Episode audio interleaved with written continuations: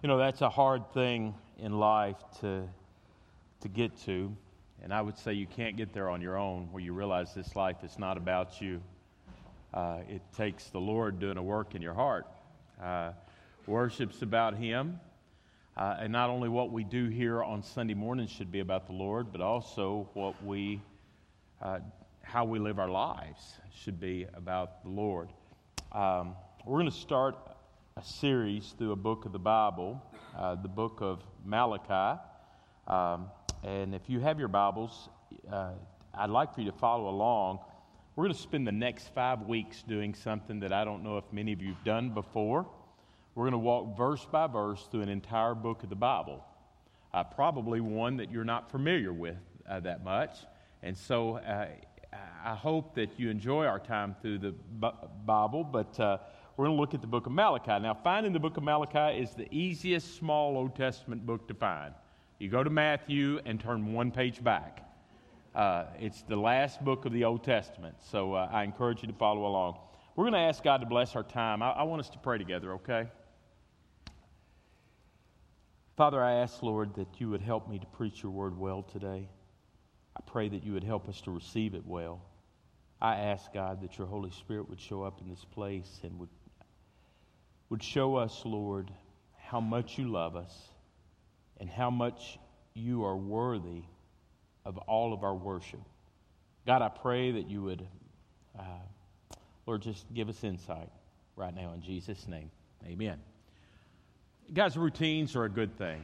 I, I think we know that, that, that routines in life are healthy. Early on in life, we, we try to teach healthy routines. We teach kids to brush their teeth and, and we encourage them to eat their peas and say their prayers because we know these are good things if they'll learn them early in their life.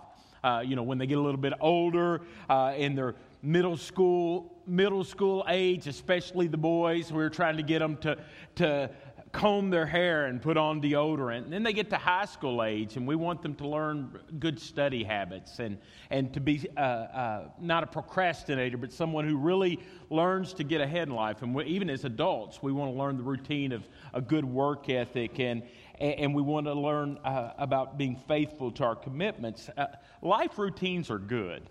I, I don't want to knock that. And I want to make sure you hear this today.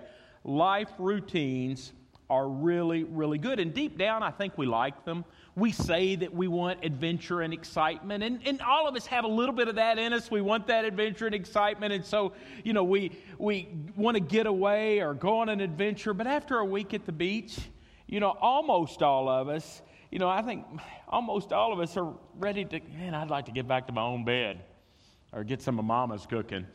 Or, or I, and there's some, some of us who would even say, I'm, I'm kind of ready to go back to work. You ever been there? You know, because routines are, are, are in life are good. But what I want to think about today is that routines can be dangerous because you can go through the motions to the point that you become dissatisfied even with good things. You can go through the motions at, at, at work. You punch the clock, you watch the clock, you punch out, you dread punching in the next morning.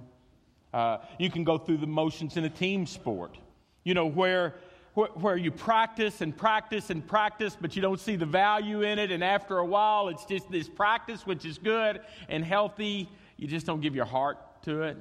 Uh, you can go through the motions in your marriage. A lot of people do this. You know, they just wake up and they kind of live together and coexist more than live in love. Going through the motions can happen in faith as well. And when it comes to faith, it is so, so easy to get in this routine of going through the motions. You see, there are, are, are, healthy routines that I believe every Christian should have in their life. Every Christian should read their Bible. That's healthy. Every Christian should go to church. That's, that's good. Every Christian should spend time praying. But have you ever noticed how we can go to church and after a few months or a few years of going to church, you start asking yourself, why do I do this? You know, why do I get up? Why do I give my day off? Why do I. Or you can read the Bible, and, and a lot of times you read the Bible because the preacher made you feel guilty more than because you wanted to read the Bible. Or even, even our faith in God becomes more of a ritual than a life changing relationship. And instead of being in love with God, before long we're just coexisting with God. And it's dangerous to our spiritual health to get in this routine, ritual, dull uh, type of experience with God. And that's what's happening to the people of Israel in the book of Malachi. They're going through the motions. And so for the next few weeks, we're going to talk about how can you move from a person who's going through the motions with God to a person who is passionately in love with God. Now, this book, the last book in the Old Testament, concludes a, a, story that's been going on through the, the first part of the Bible that God has chosen this special people and He's pouring His love out on them. And, and even though He's loved them, they just kind of always fade back to this have to type of religion. Um, but before we kind of get into this first message, let me set the background for the whole book. We won't do this every week, but you need to know what is going on before you can read the book of Malachi. Uh, the nation of Israel is facing hardship. They are. They're often facing hardship, but they're better off than they have been. Uh, because of their sin, God let the people of Israel go once again into captivity. This time it wasn't Egypt, but it was Babylon.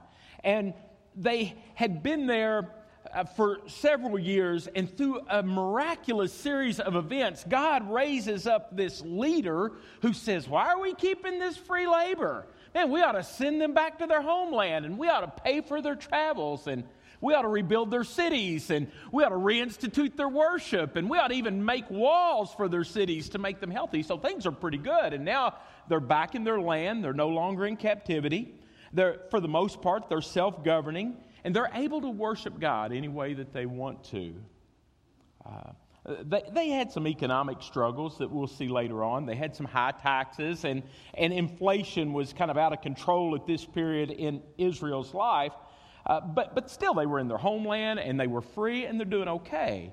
It's in this time that Malachi was called to be a prophet. Now, truth is, we know almost nothing about Malachi the person. Very, very little about him, but we can tell that he lived during a period uh, uh, of time when Nehemiah and Ezra were also ministering to the people of Israel. So if you read Nehemiah and Ezra, which are not close to the book of Malachi, those three books kind of go together uh, in the Old Testament. Now, as we read, there's a couple of things that you'll notice. Most of the book of Malachi is God speaking directly uh, through the prophet. Thus says the Lord. This is what the Lord says. The Lord declares. You're going to see that over and over and over as we read the book of Malachi. A second thing you'll notice is that Malachi is characterized by God asking and answering a series of questions. Now, I hate to say this, but when you read Malachi, it sounds like an old married couple arguing. You know, I mean, it does. You can just almost hear Ethel and uh, Elmer sitting across the table from one another, kind of giving it to one another in the book of Malachi. But that's kind of how the book of Malachi reads. There are six questions in the book of Malachi and six arguments that kind of take place. And that gives the structure to the book. And we see one of them almost immediately in Malachi 1, verse 1. it says, An oracle, the word of the Lord to Israel through Malachi. And then he says, I have loved you, says the Lord. Now, you only hear people say that, I have loved you, if on the other side of the table somebody's saying, You don't love me anymore. That's the only time anybody ever says that. You know, I, have loved you. I have loved you. Why are you questioning me? I have loved you. And yet they were questioning God. Uh, notice what the rest of the verse says. But, but you ask. God says, I've loved you. But you ask me, How have you loved me? Can't you see that old man and old woman thing going on there? How, how have you loved me? Uh, the people are saying, if this is what love, a loving God is like, I'm not sure I want any of this. Now, I know they were facing high interest rates, and we'll see that later in the book. And, and, and, and high taxes and some financial hardships. But when I read this, I'm thinking, are you kidding me? They were slaves doing slave labor where they were made to do that which they didn't want to do. And now God has delivered them into freedom. And they're saying, You don't love me. God miraculously raises up a leader who says, I'll pay for your trip back. How have you loved me? That's kind of what's going on here. And it, truth be told, we get there sometimes, don't we? Have you loved me, God? Where are you at, God? Why is this going on in my life, God? I thought, I thought you loved me. We, we get there a lo- lot of time, and, and I want to say this. What I found in my life is these questions are usually only asked by the people who have the most. Where's God? I've been to Africa and to Brazil, Africa into one of the poorest places on the planet, where the average income is less than a dollar a day in the nation.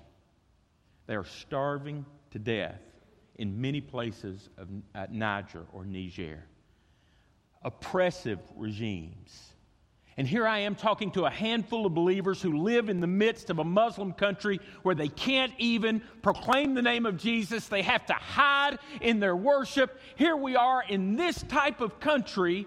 And I never one time heard someone say, we don't think God loves us. I saw people crying over the greatness of God's love. I'm in Brazil, sitting in a woman's house. She had seven children in a home that was about the size of half of this stage where they cooked and they slept and they lived.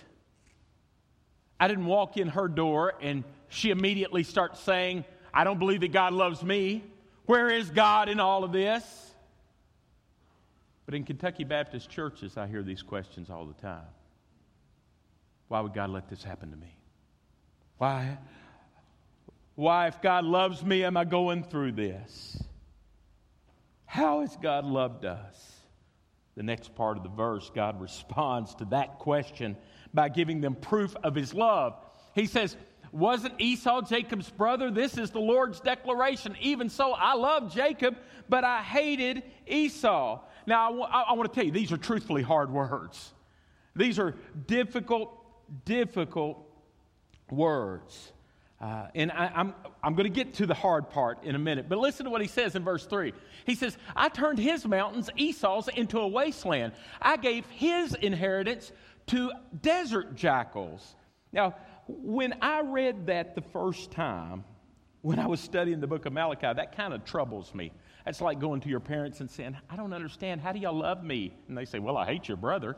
You know, I mean, that's kind of an odd way for God to tell you that He loves you. I mean, think about that. How, how do you love us, God? Well, I hate Esau. Isn't that good enough? You know, I mean, that's a, a, an odd thing. And we think, what's going on here? And it's really hard to wrap our minds around. But let me clarify a couple of things for you.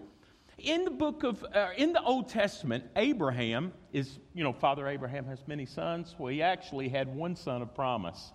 He had Isaac. Isaac has a son named Esau and a son named Jacob. Jacob becomes Israel. Esau becomes Edom.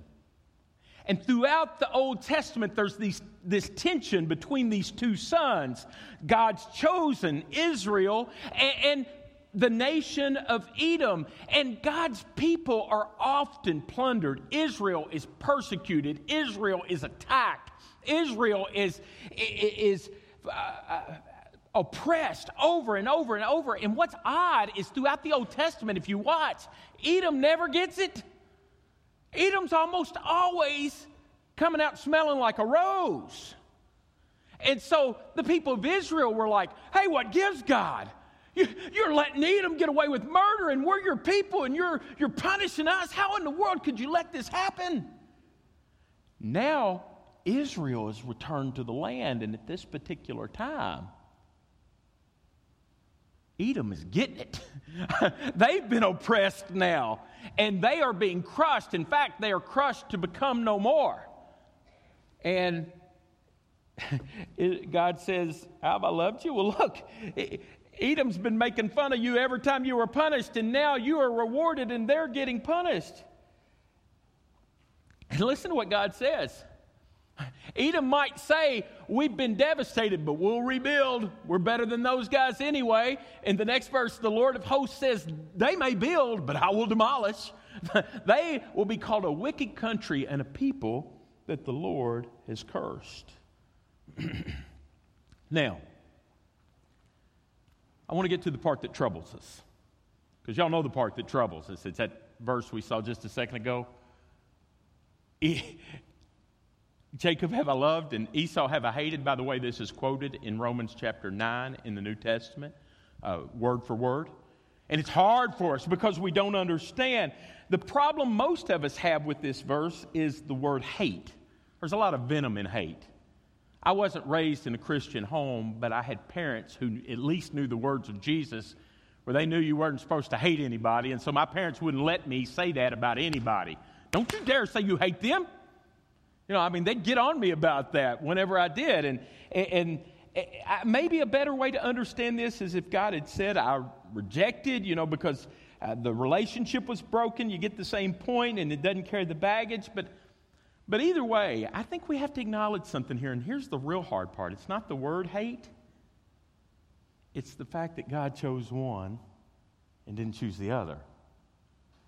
I mean, I'm really in that where we get the hard part of this verse. I mean, that's hard for me. God, why'd you choose me and not choose them? And, and that's where we get. And I think we have to acknowledge when we come to a verse like this that there's an elective element in God's love.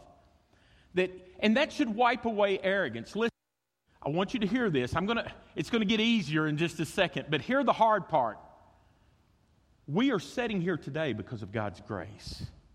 It's not our goodness that we can come before the throne of God. It's not because we were smarter than other people that we got saved. It's not because we deserved it. Heaven knows none of us deserve God's grace. If we are saved, it is because God has drawn us to Himself. The Bible says no man can come to the Father unless they're drawn by the Son. If we're saved, it is because Jesus has done a work in our heart. None of us deserve God's election. None of us deserve God's goodness. If we're saved, it's all of God. And God wants you to know that you are chosen and you are special. Now, this is hard to wrap our brain about because here's what happens. We don't focus on Jacob have I loved because we say, duh, God loves everybody. We focus on that next part of the verse, don't we? Esau have I hated because that just doesn't jive in our brain. And what happens is we run down this path of what ifs and what abouts. Well, what about that person who's never heard over in Africa? Or what about that little baby? Or what about that person who is in a Muslim country? Or what about that? That's where our mind runs. What about them? What about them? What about them? We run down that path so much that we forget the what about us? God reveals election not to answer the what ifs, because I just want to tell you I have no idea about all those questions I just mentioned. I don't know. That's above my pay grade. I don't have that figured out. I don't know how all the pieces go together. I don't know about the what of ifs. I don't have to be because I'm not God, right? You're not either. And if you think you've got it figured out, you're a moron. Y'all use that word? I guess so. we did in Western Kentucky. You're dumber than you look because we're not smart enough to figure out the universe. We weren't there when God spoke it into existence. We weren't there when He fashioned His plan. We weren't there when He said, This is how it's going to work. And for you to say, Well, God, I don't understand this, so I don't like you anymore, is ludicrous. I don't get this. I don't understand it, but I do understand this. When I didn't deserve it, God picked me. When I failed miserably, God loved me. Election was not intended to answer the what ifs. It was intended to draw, drive us to our knees and make us fall on our face and say, Oh God, how beautiful you are that you would love me. And that is the context to where we're going to get. What's this have to do with worship? We are people who amen that God chose us when we didn't deserve it. We are people who say that God has given us a gift that we do not earn. Shouldn't that change how we show up? shouldn't that change how we praise the Lord? Shouldn't that change how we live our life? Verse 6 Son honors his father and a servant his master. And everybody says, well, yeah, that's just a universal principle. It's a general principle about life, and that's how it's supposed to work. But it's not working that way here. But if I'm a father, God says, where's my honor? If I'm your father, why are you not honoring me? Listen to what he says in the next part of the verse. Says Yahweh of hosts to you priests. He starts with those of us who stand on the stage. You want to know where the quickest place to get out of line with God is? Is when you get up front. Because before long, it moves from honoring God to making sure you look good yourself. He says, You priests. And by the way, what I've found is the reason God often goes after leaders because what leaders do trickles down to everyone else. Leaders are treating God with contempt. They're despising Him. They're treating God like He's not great. They're devaluing Him. And listen to what they say. You ask, Have we despised your name? Here's that old couple thing going on again. Y'all not treating me like great. Well, how have we not treated you with value? Have we defiled your name? Verse 7, he says, If I'm a, and if I'm a master, where's your fear of me? Says Yahweh of hosts to you priests who despise my name. H- how have we done this? Now, to understand what comes next, you have to understand there's a big difference between the way they showed up in worship and the way that we show up in worship. When they came to worship, they brought animals to sacrifice. I don't understand this completely. Sounds weird to me a little bit, but it's what God chose in the Old Testament. Obviously, we, won't do, we don't do that because when Jesus came, he became a sacrifice once and for all, and there's no more need for that. And because he was the perfect sacrifice, it doesn't have to be done over and over. But until he came, God asked the people of Israel to do this. And they didn't do this every week, just at major festivals a few times a year, and they came and they sacrificed. But think about this. If you're a farmer and God says, I want you to come and sacrifice, any farmers in here? Any farmers? Gary ran out on me? All right, we'll get him. any, any farmers uh, uh, know that, you know, when you, when you if you're going to give something away, you don't want to give away your breeding stock. But God says, when you come and worship me, I want your very best. You know, and, and a farmer might say, you know, yeah, I know God wants my best, but I had this one animal that got, kind of got stuck in the fence and he's lame, and, and I believe it would be just as good for God to accept that. And God says, Wait a minute. You, you come to me, next verse. You come to me and you present defiled food on my altar. Verse 7, they say, How have we defiled you? And listen to how God responds. He said, When you say the Lord's table is contemptible. Uh, verse 8, it says, When you present a blind animal for sacrifice. Isn't this wrong? You don't give your best to the Lord, you give your worst. You don't give what is good, you give what's convenient. You don't give what is right, you give what you want.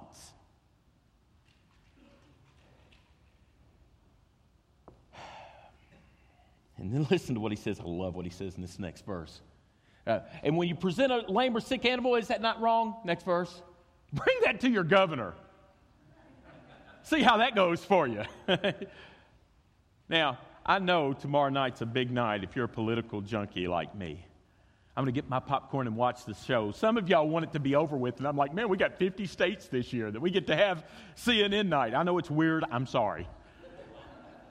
And, and, this year is like the circus came to town. So it's like, I mean, it's, man, what a show. I mean, even crazy people sound smart to some of these guys. But anyhow, we won't go there. and I don't want to get into politics too much, and I know I'm crossing some kind of, and I'm, believe me, I've never, ever, one time, and I'm not going to start today, ever try to persuade you to think like me when it comes to politics, ever. I think that's against the Baptist principle of, of separation of church and state. Now, I'll tell you what I think is right and wrong as far as uh, policies.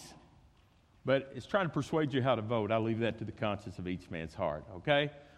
Uh, but let's say, and I know this is dangerous ground because there are many of you here who might not like this, but you just, let's say President Obama was coming to Burlington. Now, some of you say, you better not, you know. And some of you say, yes, you know. I, I get that. we've got different people in this congregation. I understand that. But let's say he was come to Burlington. Even those of you who don't think much of President Obama would want to be there. Because I don't know about you, I've only one time in my life witnessed a president face to face. In Henderson, Kentucky, when I was nine years old, Jimmy Carter came to Henderson. Jimmy Carter is regarded by many people as one of the worst economic presidents we've ever had in the history of our country. But we showed up bigger than the Christmas parade for Jimmy Carter. We were 20 people deep in Henderson just to get this little glimpse of Jimmy Carter standing up in the back of a, or sticking up through the sunroof of a, a limousine waving his hand.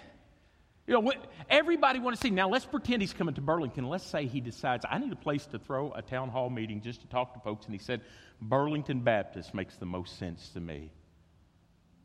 I got a feeling that y'all would probably say yes if he said that. And then let's say he said, I tell you what I'd like to do. I hear y'all got great cooks at Burlington. Let's uh, have a, a meal together after that. Okay? Now, even if you can't stand President Obama, you're going to want this place to look good and you're going to want to put your best foot forward. In a couple weeks before we get here, we start thinking, I wonder what they want to eat. And somebody hears that he loves Italian food. And so somebody says, We're going to call Buca. We're going to have them cater. And then somebody says, Yeah, but Michelle, she likes uh, uh, Mexican food. And somebody says, okay, all right, where we go? Well, let's get Chuy's. We like Chuy's. So we'll get some Chuy's catered in his way. And somebody said, you know, but the girls, they like chocolate.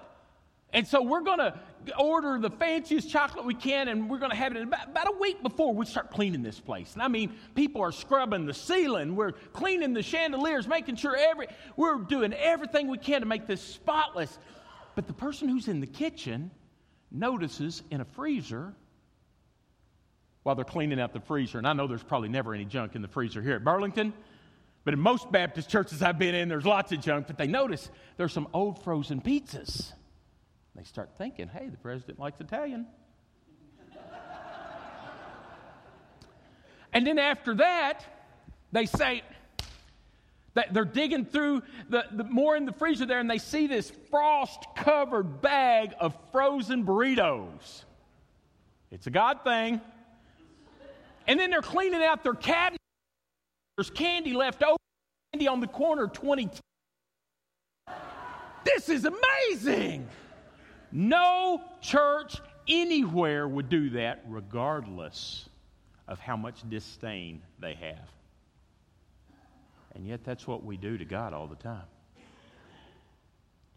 Here's my leftovers. Here's what you can have. Verse 9 Would he be pleased with you or show you favor? Listen to the next verse. He says, And now you ask for God's favor. Will He be gracious to us? Will He lift these taxes? Will He make our life a little easier? Why are you doing this to me? Since this has come from your hands, will He show you any favor now? And in verse 10, listen to what He says. I wish one of you would just shut the doors. I wish you'd just close this place. I'd rather you not even show up and worship than bring the garbage that you bring to me. Wow. What if God did that to us? When we give Him routine, nothing less than our best worship. We would have far fewer churches in the Kentucky Baptist Convention, I can assure you.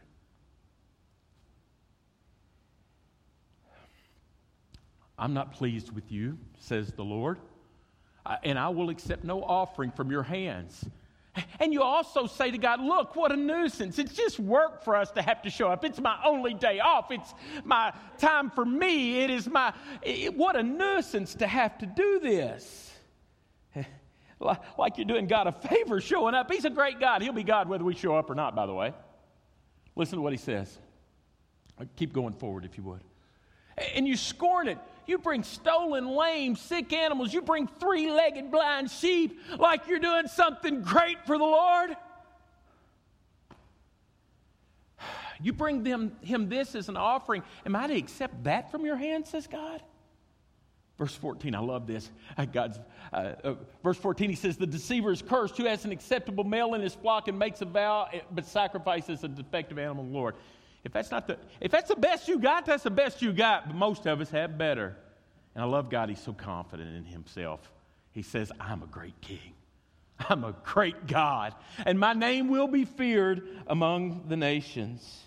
If you're, new, if you're new to church, you may be thinking, why does God want people's stuff? What's God's big deal? God has never wanted our stuff, He wants our love. They did this half hearted sacrifice, and that showed their love. It revealed that they loved their stuff more than God. We're going to go through just a couple of ver- more verses, and we'll stop and pick up next week. Therefore, this decree is for you, priests. Listen to what he says. If you don't listen, if you don't take it to heart to honor my name, says Yahweh, the Lord of hosts, I will send a curse among you and I will curse your blessings. In fact, he says, I've already begun to curse them because you're not taking it to heart. Whew. What lessons do we have today? And we're going to get these quick. If you're a note taker, keep up. We got five minutes max, three minutes max. It doesn't matter if you go through the motions if you don't have love for God. You can come to church, you can give your tithe, you can make your sacrifices, whatever, but religion without love of God is empty and worthless. God is not going to ask you on Judgment Day, How many rituals did you do? He's going to ask you, Do you love me? And, guys, here's a lesson you need to know it is possible to fool yourself about your relationship with God, but God can spot a phony. You can talk yourself into saying, I'm pretty good.